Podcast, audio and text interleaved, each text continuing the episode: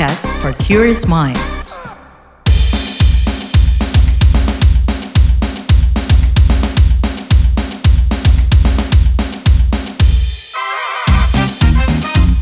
What's Trending KBR Pagi, siaran pagi radio paling update.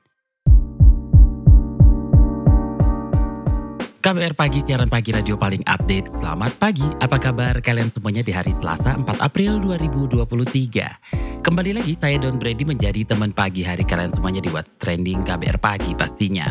Barangkali ada yang sudah ngelis item, apa saja yang mau dibeli dari budget tunjangan hari raya atau THR. Tapi mungkin ada juga yang masih ragu karena belum dapat kepastian dari tempatnya bekerja soal kapan THR ini cair. Nah, adanya kekhawatiran kalangan pekerja ini salah satunya karena kasus pelanggaran pemberian THR selalu tercatat tiap tahunnya. Federasi Serikat Buruh Persatuan Indonesia menilai pemerintah perlu lebih serius menindak pelanggaran pemberian THR agar tidak terulang. Ketua Umum FSBPI Dian Septi Trisnanti menilai pelanggaran yang terus berulang tanpa adanya efek jerah menandakan komitmen pengawas ketenaga kerjaan lemah menegakkan hukum. Ia menyebut berdasarkan peraturan pemerintah dan peraturan Menteri Ketenaga Kerjaan, sanksi yang diberikan mulai dari teguran tertulis, pembatasan kegiatan usaha, penghentian sementara sebagian atau seluruh alat produksi, hingga pembukuan kegiatan usaha. FSBPI akan membuka posko terkait pengaduan THR ini. Sementara itu, Asosiasi Pengusaha Indonesia Apindo mengimbau seluruh perusahaan patuh memberikan THR kepada seluruh pegawainya agar hak pegawai terpenuhi. Ketua Bidang Ketenaga Kerjaan Apindo Anton Jesupit mengatakan ada perusahaan yang tidak mampu memberikan THR dan ada pula yang membandel. Ia pun mengingatkan pemerintah agar mengawasi perusahaan terkait pemberian THR. Ia juga mengimbau perusahaan yang mengalami kesulitan untuk melapor ke pemerintah agar diberikan keringanan terkait dana THR 2023. Kita bakal obrolin ini, tapi sebelumnya seperti biasa kita dengarkan dulu komentar warganet plus 62 berikut ini.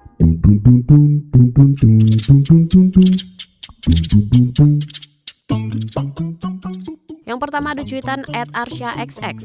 Pada heboh THR telat dipotong 50%, yang honorer nggak dapat THR. Sini bisa dapat gaji pun bersyukur banget. At bukan XX. THR aku belum ada kabar, lagi pula too early nggak sih? At Ile XX. Gajian telat mulu, kayak mana ini THR? Pasti telat juga besok. Lalu Ether XX mencuit, mudah-mudahan THR kita semua tidak telat. At Purple XX. Tapi ibu sama ayah aku mah sering telat dah THR-nya, padahal di kota. Kadang lebih cepat nyampe yang di desa. Pernah juga THR-nya baru turun setelah lebaran, padahal butuh THR buat persiapan lebaran. At High XX. Surat edaran libur hari raya sudah terbit, yang belum terbit tunjangan hari raya. At Sudahlah XX.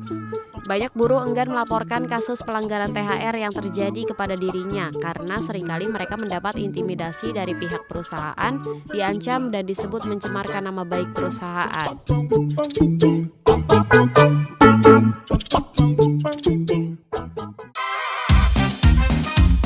What's Trending KBR Pagi, siaran pagi radio paling update. Kita lanjutkan obrolan kita pagi ini. Jadi pekan lalu Menteri Ketenagakerjaan Ida Fauzia mengeluarkan surat edaran terkait pembayaran tunjangan hari raya bagi para pekerja. Melalui edaran itu, Menteri Ketenagakerjaan mengingatkan perusahaan agar pembayaran THR pekerja tidak dicicil dan dibayarkan paling lambat tujuh hari sebelum hari raya keagamaan. Menakar juga meminta kepada para gubernur dan jajaran untuk mengupayakan dan mengawasi agar perusahaan di wilayah provinsi dan kabupaten kota membayar THR keagamaan sesuai dengan ketentuan peraturan perundang-undangan. Berikut Menteri Tenaga Kerja Ida Fauzia 29 Maret 2023. Yang pertama, mengupayakan agar perusahaan di wilayah provinsi dan kabupaten membayar THR keagamaan sesuai dengan ketentuan peraturan perundang-undangan. Yang kedua, menghimbau perusahaan agar membayar THR keagamaan lebih awal sebelum jatuh tempo kewajiban pembayaran THR keagamaan. Kemudian yang ketiga, membentuk pos komando satuan tugas atau posko Satgas Ketenagakerjaan Pelayanan Konsultasi dan Penegakan Hukum Tunjangan Hari Raya Keagamaan tahun 2023 di masing-masing wilayah provinsi dan kabupaten kota dan saya minta untuk diintegrasikan melalui website poskothr.kemenaker.go.id. Yang keempat, mengawasi pelaksanaan pemberian THR keagamaan di wilayah masing-masing. Menteri Ketenagakerjaan Ida Fauzia juga menyinggung sanksi yang menanti bagi perusahaan nekat yang tidak membayarkan THR kepada pekerja sesuai dengan aturan pemerintah. Apa saja kita simak berikut ini. Sanksinya yang pertama ada teguran tertulis, yang kedua pembatasan kegiatan usaha, yang ketiga penghentian sementara sebagian atau seluruh alat produksi, dan yang keempat pembekuan kegiatan usaha. Nah, sementara itu Dewan Perwakilan Rakyat mengingatkan pemerintah melalui Dinas Tenaga Kerja di daerah melakukan pengawasan terkait aturan pemberian tunjangan hari raya, termasuk pemberian sanksi tegas bagi para perusahaan yang tidak membayar THR. Anggota Komisi Bidang Ketenaga Kerjaan DPR Rahmat Handoyo mengatakan pemerintah harus memastikan pekerja mendapatkan THR secara penuh dan dibayarkan paling lambat H-7 sebelum lebaran. Ini dia penuturannya kepada KBR dinas terkait tenaga kerja khususnya kan pasti ada desk khusus, ada fungsi kontrol, ada fungsi pengawasan ya. Ya saya kalau ada aturan tidak ada fungsi kontrol tentu jalannya juga akan uh, tidak lempeng gitu loh, tidak tegak lurus terhadap aturan itu. Nah sekarang tinggal uh, dinas-dinas terkait dalam hal tenaga kerja untuk menegakkan aturan ini gitu loh. Kalau tidak saya kira ini ada sanksi ya baik dari peringatan, kemudian administrasi, peringatan tertulis, sudah tertulis, peringatan tertulis, sampai pada akhirnya juga penghentian usaha loh. Tetapi saya kita tidak bicara itulah, itu hanya langkah terakhir saja. Yang penting adalah komitmen pengusaha untuk membayar sesuai tepat waktu H-7 itu harus selesai. Namun demikian ya kita juga harus kita sadari perlu ada kontrol yang ketat agar memastikan bahwa pekerja menerima haknya H-7 itu harus selesai. Nah, ada juga memang beberapa kali ada yang kesengajaan, ada yang memang fungsi usahanya itu benar-benar mengalami satu depresi usaha yang luar biasa, sehingga itu juga harus ada komunikasi dan harus ada menegakkan uh, dari para uh, pejabat terkait. Tanpa itu saya kira kita khawatirkan ya, saya kira ya ada ada oknum-oknum perusahaan yang berpotensi tidak melaksanakan sesuai dengan surat edaran itu. Saya kira bagaimana tinggal biar serahkan sepenuhnya kepada dinas-dinas tenaga kerja untuk mengontrol. Tapi juga tidak hanya sebatas menunggu informasi, menunggu laporan dari para pekerja maupun masyarakat ya. Saya kira juga memastikan untuk cepat gitu loh. Apakah ini sudah dikeluarkan haknya pekerja untuk THR itu menjadi salah satu e, cara antisipasi agar penegakan itu benar-benar sesuai dengan yang kita harapkan. Tegak lurus dalam aturan yang sudah disampaikan. Itu adalah pekerja. Ketika tidak dibayarkan, ada peringatan tertulis, ada peringatan uh, lisan, ada sampai tadi sampai uh, penghentian usaha. Itu nggak main-main gitu loh. Namun demikian, kita berharap uh, itu kita tanggalkan lah kalau memang benar-benar kita tidak uh, perlu kita gunakan sanksi itu kita kedepankan adalah dari fungsi edukasi, fungsi komunikasi agar pengusaha untuk menyampaikan. Saya kira juga pengusaha juga sudah ada komitmen untuk membayarkan gitu melalui asosiasinya. Gitu.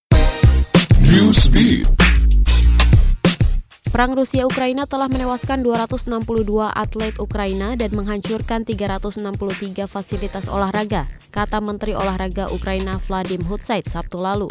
Dilansir antara news, Ketika bertemu dengan Ketua Federasi Senam Internasional Morinari Watanabe, Fadi meminta atlet Rusia tidak diizinkan mengikuti Olimpiade dan kompetisi-kompetisi olahraga lainnya. Komite Olimpiade Internasional atau IOC sebelumnya merekomendasikan atlet-atlet Rusia dan Belarus secara bertahap mengikuti kembali turnamen-turnamen internasional asalkan berpartisipasi dalam status netral. Mayoritas warga Paris memilih untuk melarang penggunaan skuter listrik di jalan-jalan ibu kota Prancis menurut referendum yang tidak mengikat. Mengutip Reuters, pemerintah kota menyatakan akan mengikuti hasil referendum tersebut. Pada 2021, sebanyak 24 orang tewas dalam kecelakaan skuter di Prancis, satu di antaranya di Paris. Tahun lalu, Paris mencatat 459 kecelakaan yang melibatkan skuter listrik dan kendaraan sejenis, tiga di antaranya adalah kecelakaan fatal. Restoran cepat saji McDonald's menutup sementara kantornya di Amerika pada pekan ini. Dilansir dari Reuters, Langkah itu dilakukan karena McDonald's tengah bersiap mengumumkan pemutusan hubungan kerja atau PHK karyawannya. Menurut laporan Wall Street Journal, McDonald's telah meminta karyawannya bekerja dari rumah mulai awal pekan ini. Pengumuman itu disampaikan melalui surat elektronik atau email kepada karyawan di Amerika dan beberapa staf internasional. McDonald's juga meminta karyawan membatalkan semua pertemuan langsung dengan vendor dari pihak luar lainnya di kantor pusatnya. Rencananya, McDonald's akan mengumumkan PHK karyawan secara virtual.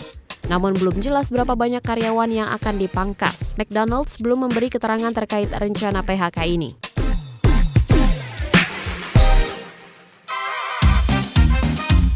What's Trending KPR Pagi, siaran pagi radio paling update.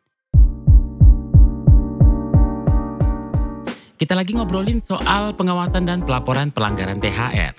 Nah, untuk menakar seberapa efektif pengawasan serta pelaporan pelanggaran THR sejauh ini, kita obrolin bareng Ketua Dua Perkumpulan Pengajar dan Praktisi Hukum Ketenagakerjaan Indonesia, Ahmad Ansyori. Gimana nih Pak pelanggaran pemberian THR uh, eh, semacam lagu lama yang selalu berulang? Sejauh ini berjalan efektif nggak sih pengawasan dan pelaporannya? Apakah pengawasan uh, dalam hal pelaksanaan hak atas THR ini sudah baik. Hemat saya masih belum, masih belum dan masih banyak hal yang harus dilakukan. Pembayaran THR ini memang secara umum ditaati oleh industri, tapi utamanya industri-industri besar. Sedangkan selain itu ada yang pembayarannya waktunya tertunda, ada yang dibayar sebagian. Padahal di dalam peraturan eh, di dalam surat edaran ini tidak boleh dicicil-cicil. Nah berikutnya bagaimana yang tidak eh, membayarkan? Ada juga diberikan semacam saya ingin menyebutnya permisifnya aturan, di mana kalau ada perusahaan menyampaikan surat bahwa dia karena kondisinya tidak dapat membayarkan THR sesuai surat edaran itu, itu seolah-olah diterima sebagai pemberitahuan yang resmi dan sah. Nah, mekanisme ini hemat saya tidak tepat. Jadi seharusnya pemerintah punya data tentang perusahaan, industri pada umumnya, nah itu dilakukan pengawasan. Melalui bagaimana? Ya hubungi saja serikatnya, PUK-nya. Nah, dengan begitu kan bisa diketahui mana yang sudah, mana yang belum. Lalu bagaimana penindakan dan pemberian sanksinya? Tidak, tidak, tidak berjalan efektif. Karena pertama, tidak semua juga pelanggaran itu terpantau. Saya masih melihat ada juga perusahaan yang mungkin karena kondisinya menunda pembayaran atau misalnya pembayarannya separuh dari ketentuan itu. Tapi saya tidak melihat itu diberikan sanksi yang memadai gitu ya. Hemat saya harus ada sanksi yang memastikan agar hak atas THR ini diberikan dengan jumlah yang benar, waktu yang tepat pada seluruh pekerja buruh yang berhak. Melaporkan pelanggaran apakah sudah bisa jadi cara yang dapat diandalkan bagi pekerja? Cukup amankah perlindungan bagi pelapor? Ya, karena lemahnya pengawasan, masih perlu ditingkatkannya pengawasan norma kerja di Indonesia ini, maka pelaporan atas pelanggaran hak terhadap buruh bila dilakukan dan dilakukan pelaporannya itu secara pribadi, menurut hemat saya tidak aman. Jadi saya menganjurkan perusahaan-perusahaan itu para pekerjanya melalui serikatnya melaporkan kan ada tersedia alamat email, nomor telepon yang bisa dihubungi. Nah sehingga dengan itu eh, pengawasan dan mungkin penindakan eh, jika itu memungkinkan atau jika itu perlu bisa dilakukan. Nah satu lagi yang ingin saya tambahkan terhadap perusahaan yang menyatakan kondisinya belum memungkinkan atau terpaksa minta menunda, itu hemat saya harus dilakukan audit begitu. Tidak bisa percaya saja dengan manajemen perusahaan bahwa oh kondisi keuangan kami belum memungkinkan karena pembayaran dari bayar kami belum masuk misalnya begitu ya Nah itu harus ada pembuktian secara audited gitu. Nah sedangkan biaya auditnya ada dua pilihannya. Bila benar terdapat ketidakmampuan perusahaan, maka biaya auditnya itu harus ditanggung oleh negara. Tetapi bila salah, misalnya dia menyatakan sedang kondisi keuangannya tidak mampu, tetapi setelah diaudit ternyata tidak demikian, maka biaya auditnya dikenakan kepada perusahaan tersebut. Nah ini akan menjadikan lebih efektif kalau saya. Rekomendasi untuk kepatuhan pemberian THR?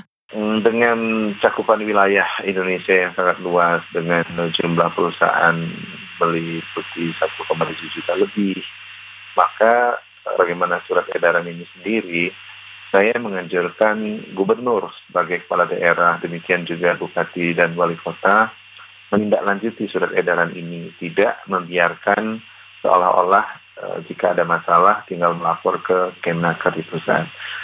Itu yang yang pertama.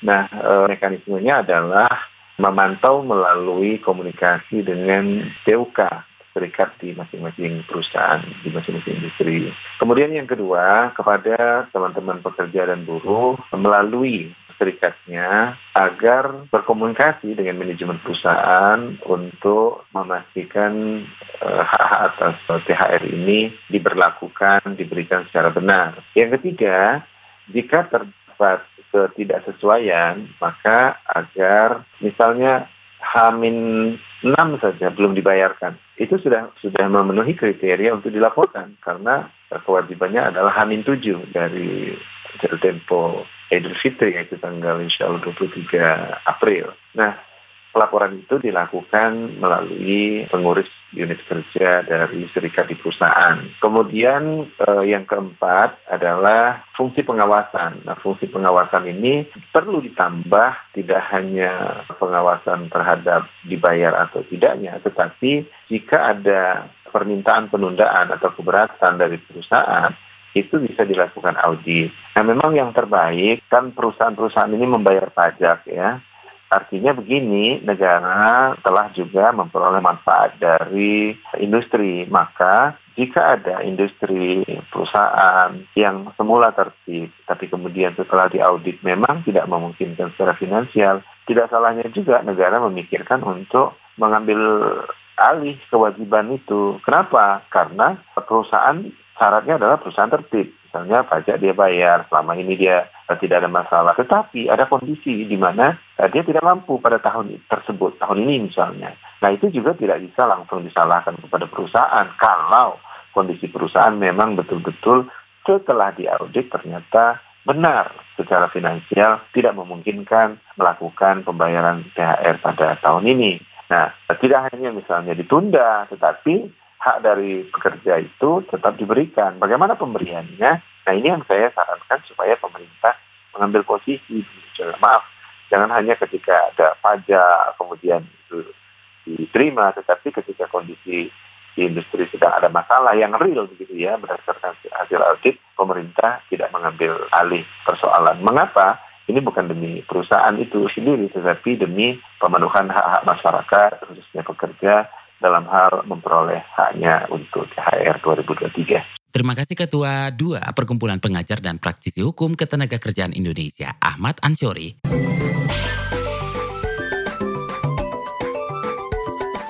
WhatsApp Indonesia. WhatsApp Indonesia dimulai dari Jakarta.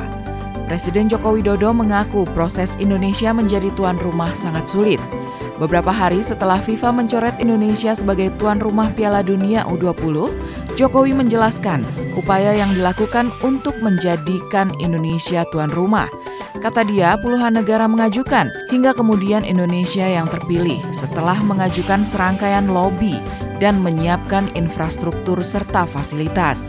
Ia juga mengatakan proses Indonesia menjadi tuan rumah memakan waktu lama, termasuk tiga tahun menyiapkan lapangan. Selain itu, beberapa kepala daerah juga sudah menandatangani komitmen sebagai tuan rumah. FIFA pekan lalu mencoret Indonesia sebagai tuan rumah Piala Dunia U20 tahun ini. FIFA tidak menjelaskan secara spesifik alasan pencoretan itu. Namun keputusan itu diambil setelah Gubernur Bali dan Gubernur Jawa Tengah menolak timnas Israel ikut dalam turnamen itu. Selanjutnya menuju Solo. Pemerintah Kota Solo menyayangkan dicabutnya Indonesia sebagai tuan rumah Piala Dunia U20. Apalagi sebelumnya Pemkot Solo telah mendata vendor UMKM untuk menyiapkan souvenir untuk acara itu. Ada lima vendor UMKM yang terpilih menyiapkan souvenir Piala Dunia U20 Indonesia di Solo. Kepala Dinas Koperasi dan UMKM Pemkot Solo, Wahyu Kristina, mengatakan semula UMKM tersebut menyiapkan beragam jenis souvenir Piala Dunia U20 Indonesia. Kata dia, ada wayang mini, tas kanvas, hingga boneka perca pernak-pernik maskot Piala Dunia U20 Indonesia, Bajuya. Menurut Wahyu, UMKM terkait merchandise Piala Dunia U20 hasil kurasi sendiri dari FIFA. Lebih lanjut, Christina menjelaskan, kelima UMKM souvenir itu sudah menjalani proses seleksi ketat Pemkot Solo. Christina juga menyayangkan pembatalan Piala Dunia U20 Indonesia karena berdampak langsung pada UMKM, terutama vendor souvenir Piala Dunia U20. Terakhir mampir Jawa Barat, vaksinasi polio untuk anak usia 0 sampai 59 bulan secara serentak dilaksanakan sejak 3 April 2023 di seluruh pusat kesehatan masyarakat atau puskesmas dan pos pelayanan terpadu atau posyandu, serta tempat lain yang ditunjuk, antara lain Sekolah Taman Kanak-Kanak TK. Menurut Kepala Bidang Pengendalian dan Pencegahan Penyakit P2P, Dinas Kesehatan Jawa Barat, Rohadi HS Wibawa, Imunisasi harus dilaksanakan secara penuh atau dalam dua tahap agar tuntas. Vaksinasi polio ini akan dilaksanakan pertama mulai 3 sampai 15 April 2023 dan dilanjutkan tahap kedua pada 15 sampai 27 Mei 2023. Agar tuntas melindungi balita sebesar 95 persen atau 3,9 juta balita yang ditargetkan divaksin harus tercapai. Rohadi mengatakan vaksinasi polio berupa vaksin oral atau tetes. Dalam keterangan tertulisnya, Gubernur Jawa Barat Ridwan Kamil menyatakan vaksinasi polio digencarkan usai ditetapkan sebagai kejadian luar biasa atau KLB beberapa waktu lalu. Kepala Dinas Kesehatan Jawa Barat Nina Susana Dewi mengungkap ditemukannya kasus polio pada anak perempuan berusia 4 tahun 5 bulan di Kabupaten Purwakarta, Jawa Barat pada Maret kemarin. Demikian WhatsApp Indonesia hari ini.